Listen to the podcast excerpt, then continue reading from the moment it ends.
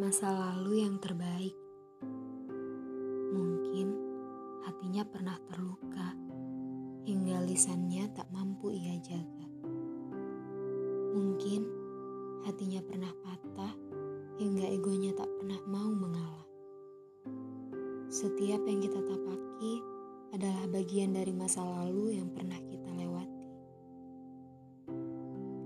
Dan perlu kita pahami bahwa setiap kita punya masa lalu tersendiri. Entah itu bagian tersuram dari hidup kita yang terus menghantui, hingga hidup kita kacau tak mau peduli. Atau bagian dari kekecewaan mendalam yang tak kunjung padam, dan menjadi dendam yang bertahun-tahun dipendam. Atau bahkan goresan di hati yang tak mampu kita akhiri, hingga menjadi pribadi yang sulit untuk dimengerti. Dan tentu hanya kita yang mengenal siapa kita dan masa lalu pribadi. Cerita hidup yang tak mampu kita pungkiri karena ia telah terjadi dan tak akan berubah lagi.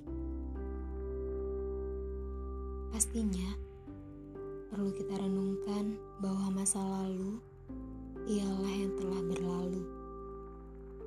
Kita terpuruk di tingkat kesedihan paling dasar pun ia tak akan bergeser sedikit pun dari barisan sejarah hidup kita.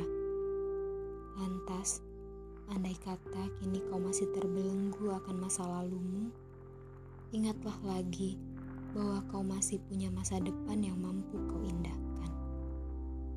Dan ada banyak cerita yang bisa kau buat hingga masa lalumu menjadi sejarah yang membuatmu kuat karena selalu ada klimaks cerita yang dinanti seorang pembaca.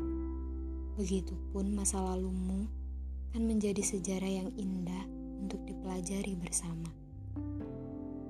Mungkin tentang kegigihanmu yang bangkit dalam keterpurukan, atau pengorbananmu dalam meninggalkan kegelapan menuju cahaya kehidupan.